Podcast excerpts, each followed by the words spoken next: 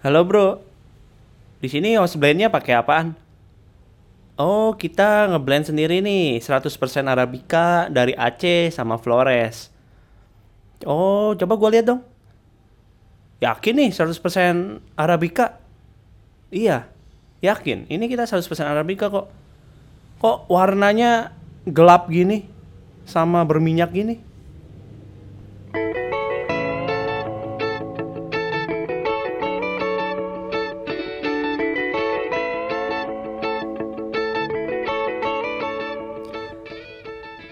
Halo, halo semua. Aduh, balik lagi sama gua Paulus ini barista live. Ya, tadi yang intronya itu yang eh, ngelihat nanya ke si baristanya yakin 100% Arabica, dia belum dengerin podcast barista live berarti nggak tahu bedanya Arabica Robusta berarti. Oke, ya apa kabarnya nih? Eh, semoga baik-baik aja ya. Sorry banget nih, gue baru upload lagi eh, podcastnya. Eh, karena terakhir tuh gue tanggal 1 kalau nggak salah ya. Tanggal 1 kemarin yang gue ngomongin tentang pekerjaan barista ya. Nah minggu ini emang gue lagi sibuk banget sih. Ya sibuk nyari cuan. cuan live, cuan live. Selain barista live ada cuan live. Oke, sekarang gue mau ngebahas tentang proses pemanggangan kopi. Ya buat kalian yang kemarin udah dengerin ya kan proses eh, natural ada proses honey wash ya yang judulnya jangan cuman tahu minumnya doang gitu ya. Nah ini sekarang lanjut lagi ke proses pemanggangan ya. Nah sebelum ke sana gue mau ngasih ke tahu nih informasi dulu nih sedikit aja sih. Hmm, gue punya logo baru gue punya Instagram baru. Jadi Instagram ini, Instagram gue ini eh, di @pod eh, barista live podcast. Sekali lagi di barista live podcast ya. Nah itu buat eh, ajang kita diskusi lah ya, lebih enak lah. Mau nanya apa pun nyantai. Mau punya ide apa pun bisa di DM di sana. Jangan lupa di follow, jadi eh, kita bisa komunikasi di sana ya.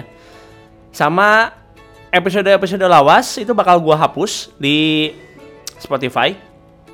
Tapi jangan khawatir kalau kalian masih pengen ngedengerin, itu ada di YouTube channel gua ya. Sekarang gua udah ada YouTube channel juga. Jadi di sana cuma eh, full episodenya di sana semua karena storage-nya nggak terbatas main di YouTube. Nah, masalahnya gua kan pakai aplikasi eh, Podbean ya, jadi terbatas gitulah storage-nya. Gratisan cuy. ya, jadi ngakalinnya gitulah. Hmm, kita ngebahas tentang proses pemanggangan ya. Jadi Oh ya, yang buat logo gua Andri, temen gua. Jadi gua mau thanks to Andri. Udah buatin logo Barista Live-nya. Bisa kalian juga bisa add Instagramnya dia ya di @anuroe ya. Terima kasih Andri, terima kasih. Oke, sekarang kita ngebahas tentang proses pemanggangan ya. Berarti after eh, pasca panen ya. Ini jadi pasca panen, setelah panen kita ada proses lagi yang kemarin kalau kalian udah dengerin. Nah, setelah proses itu kan kita dapat green bean namanya ya, atau biji kopi mentah atau disebutnya raw green bean lah. Nah, kan itu nggak mungkin langsung diminum cuy. Gila, sakit perut kecuali lo, lo yang mau diet lah katanya sih ya raw green bean itu buat diet, tapi gua nggak tahu lah itu bener apa kagaknya. Oke, eh, sebelum ke sana kita harus tahu dulu kalau misalnya dari 100% kok rasa aroma, rasa kopi itu ditentukan dari 55% dari kebun ya alias dari source-nya.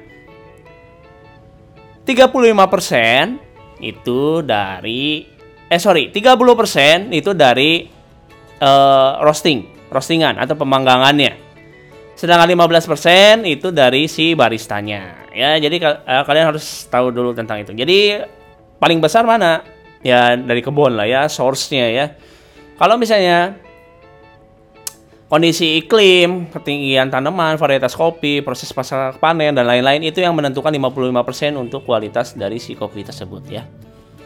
30% dari uh, roasting atau manggang dan 15 persennya itu si baristanya. Barista kecil juga ya, cuma 15 persen. ya, nggak kecil juga ya. Doi kan harus bla bla bla bla bla bla ya. Dengerin podcast gue yang sebelumnya makanya. Oke. Nah, eh uh, apalagi ya tentang roasting ya. Gue mau ngejelasin sedikit nih tentang roasting nih. Roasting ini ya pada proses roasting ini itu biji kopi mentah itu memiliki karakter yang greasy ya. Uh, atau kayak ini deh kayak bau-bau sayur ya rasa-rasanya sayur gitu ya. Kalau kalian langsung seduh ya itu ya. Makanya kita butuh uh, dipanggang ya atau dimasak lah istilahnya. Nah uh, setelah di roasting itu bakal keluar semua zat-zat yang mm, aroma-aroma yang bagus banget ya setelah di roasting. Nah, sekarang kita bahas dulu tentang ini deh sebelum masuk ke uh, profile roasting ya. Mungkin kalian pernah lihat ya yang light, medium atau dark ya, warna ya yang tadi si customer tadi nanya, "Kok gelap?" Yakin nih harus Arabica ya, itu berarti dia belum dengerin podcast gue itu udah pasti lah. dia nggak tahu Arabica robusta ya robusta juga bisa gelap bisa terang ya itu tergantung dengan tergantung dari proses roastingnya ya dia mau profilnya seperti apa uh, sebelum ke sana gue mau memperkenalkan dulu nih eh, zat-zat uh, yang ada di di kopi ya. Ada zat yang namanya asam klorogenik dan asam quinic ya. Apa itu? Oke gue jelasin ya.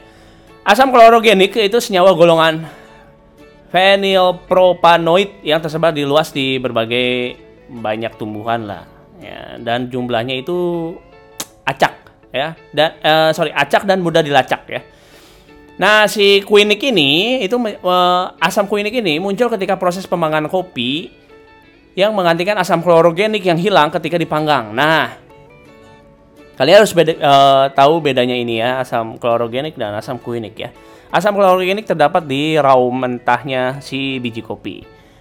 Setelah dipanggang, asam klorogenik bakal menghilang dan digantikan dengan asam quinic. Nah, asam quinic ini yang bisa kita minum, yang bisa kita rasakan pada saat minum kopi. Kalau kalian minum kopi, uh, oh ini agak asam ya. Nah, itu ada uh, si asam quinicnya itu muncul ya.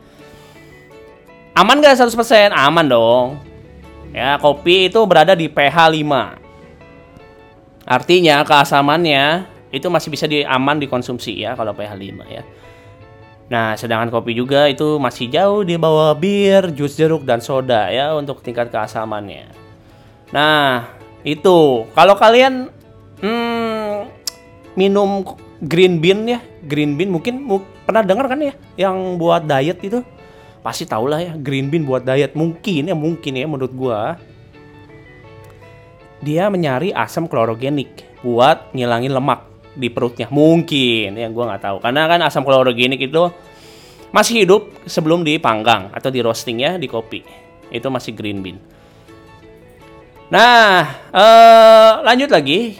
Ternyata dan ternyata green bean yang siap di roasting itu harus memiliki kadar air 12 sampai 14 persen. Nah kalian pernah dengar kan kadar air deh yang kemarin kalau udah dengerin podcast gue yang sebelumnya gue ngejelasin tentang kadar air juga ya Nah itu 12 dan sampai 14 persen. Baru si roaster bakal memanggang si biji kopinya. Roaster adalah sebutan orang yang merosting kopi.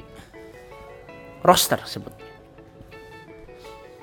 Oke, okay, next itu kita uh, maju ke roasting profile. Jadi warna-warna ya, warna-warna. Yang pertama itu light roast atau ya, terang lah ya. Kalian mungkin uh, tahu uh, pernah lihat gitu ya. Biasanya dipakai-pakai di single origin single origin sih. Kalau kalian senengnya edik sama single origin V60 gitu ya kalian kalau lihat beansnya mungkin ada like like ya. Sekarang lagi zamannya tuh banget tuh ya like rose like rose. Semua pada terang-terang gitu ya. Oke, okay, like rose adalah fase terjadinya proses enzimasi yang membentuk karakteristik acidity pada biji kopi. Ini yang membentuk keasaman pertama ya pada proses pemanggangan uh, kopi biji kopi itu ya dari raw ke lacrose. Nah, pada fase ini green bean atau biji kopi mentah akan mengalami perubahan warna dari raw mentah menuju yellowing atau penguningan. Kuning lah ya warnanya lalu browning atau coklat ya. Dia berubah jadi uh, kuning terus ke coklat. Terus hingga awal dari first crack atau pecahan pertama ya. Jadi kalau kalian ngerosting hmm, kopi ya itu bakal kedengaran kayak pop up-nya ini loh, apa? Uh, popcorn. Peletak peletak peletak peletak gimana suaranya ya? Jelek banget. Ya kayak jadi kayak uh, popcorn lah ya. Peletak peletak peletak. Nah itu pecahan pertama. Artinya kalian sudah berhasil melakukan like cross hore tepuk tangan deh Duh, apa sih Paulus?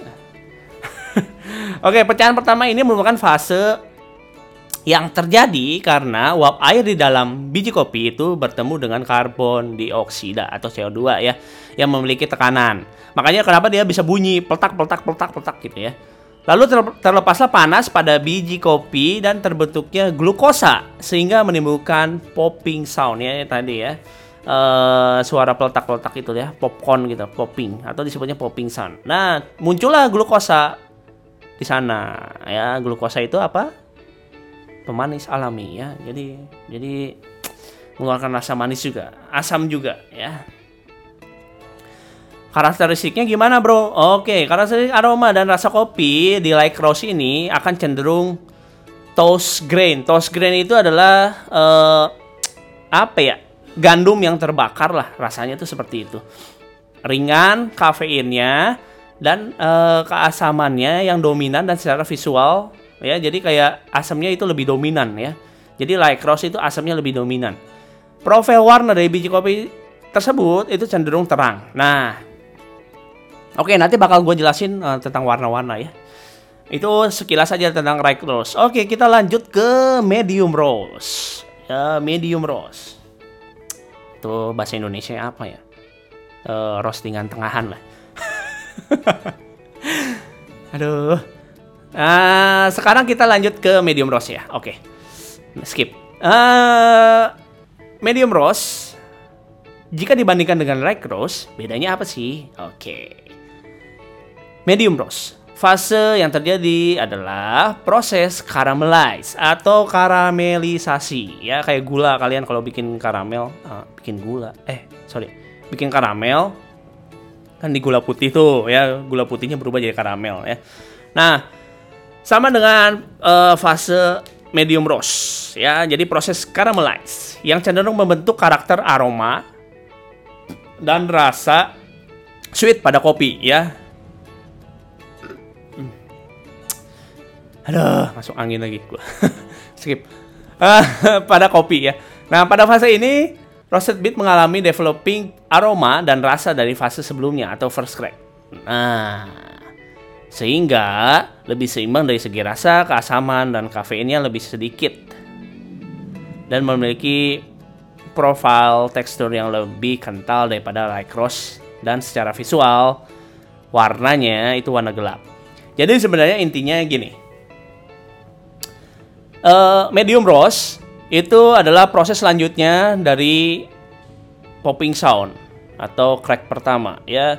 Itu merupakan fase proses caramelize ya karamelisasi yang membuat rasa dan aroma manis pada kopi. Rasa asamnya gimana? Rasa asamnya itu bakal berkurang ya karena si karamelisnya yang muncul manisnya ya.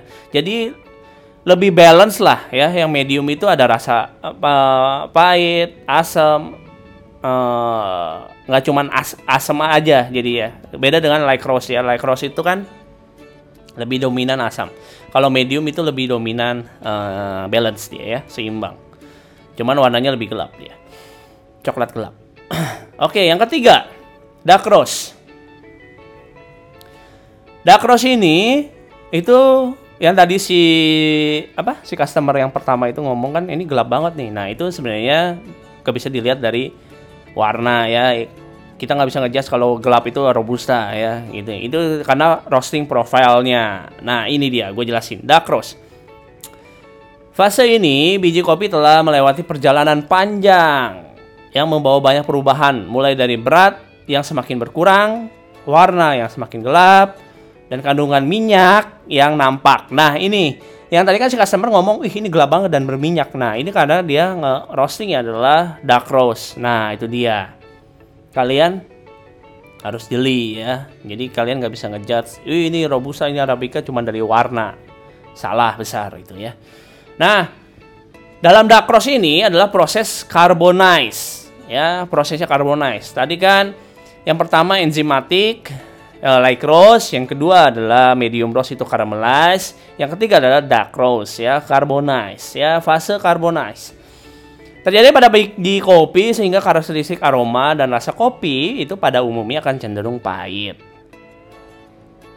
Agak gosong. Dan kafeinnya paling sedikit. Nah, jadi seperti itu. Jadi kafein bakal uh, uh, bakal mempengaruhi bakal terpengaruh oleh roasting profile, oke? Okay? Jadi jangan berpikir kalau misalnya uh, kopi semakin hitam semakin pahit atau kopi semakin hitam itu semakin kafeinnya semakin tinggi. Enggak ya, salah ya. Oke. Okay. Uh, eh, pada proses ini ya itu jadi mempengeluarkan rasa pahit aja sih sebenarnya pahit pahit yang lebih dominan oke okay gue sekarang kasih kesimpulan dari tiga ini. Ini adalah ini adalah uh, roasting profile dasar yang harus kalian tahu sih sebenarnya untuk barista ya, atau yang peminum kopi juga harus tahu. Jadi nggak bisa ngejudge asal ini ini ini ini ini ini ini gitu ya harus ditela ditelaah dulu yang baik dan benar. ah, kesimpulannya ada seperti ini. Kalau like itu untuk dari segi rasa ya warnanya itu uh, warna kopinya itu terang dari segi rasa itu asam, yang medium adalah warnanya coklat, ya lebih coklat gelap, sorry. Rasanya itu lebih seimbang antara pahit, manis dan asamnya. Yang terakhir adalah dark roast. Dark roast ini uh, lebih dominan pahitnya, ya. Warnanya warna si biji kopinya udah gelap dan berminyak. Ya, ingat pasti berminyak kalau udah dark roast ya. Dan kalian juga nggak bisa ngelihat kalau misalnya datang ke satu coffee shop ngelihat di apa di hoppernya itu ya, di hoppernya uh, apa di grindernya itu, wih ini berminyak nih, berarti fresh nih kopinya, pret. Bukan berarti kalau berminyak enggaknya itu adalah fresh atau tidaknya, itu nggak bisa diukur dari sana, bro. Jadi kalau misalnya kalian ngelihat, wih ini uh, berarti roasting profilnya dark ya, ini kok gelap ya, itu itu bisa bisa bisa nge-discuss tentang roasting profile kalau kalau udah sampai berminyak ya. Jadi kalau misalnya kalian juga kalau ngelihat di coffee shop di grindernya, wih ini kering gini, ininya apa namanya uh, beansnya. Bukan berarti itu nggak fresh. Oh ini udah lama ya, bla bla bla. Enggak ya. Itu roasting profile. Ingat, itu roasting profile. Nah mungkin cukup untuk Hmm, penjelasan gue tentang roasting ya, itu roasting dasar sih ya. Itu banyak sebenarnya banyak banget cuy. Apa uh, teknik-teknik atau istilah-istilah gitu ya. Uh, cuman nggak akan gue jelasin sekarang. Mungkin nanti gue bakal harusnya nih ini gue bakal bincang roster sih, biar nyambung gitu ya, biar ngerti kalian juga istilah-istilah kayak yellowing ya, browning, first crack, second crack gitu ya itu bakal banyak disebutkan nanti oleh rosternya pasti ya. Ah nanti semoga gue cepat dapat waktunya lah. Biar kalian paham betul. Nggak. Ah apalagi ya? Udah sih itu aja sih. Itu udah roasting dasar ya like medium sama dark roast ya. Oke okay, thank you banget yang udah dengerin podcast barista live Jangan lupa di follow, follow ya di Spotify. Kalian juga bisa dengerinnya di iTunes juga. Oke, sekian podcast edukasi dari Barista Live. Thank you. Bye.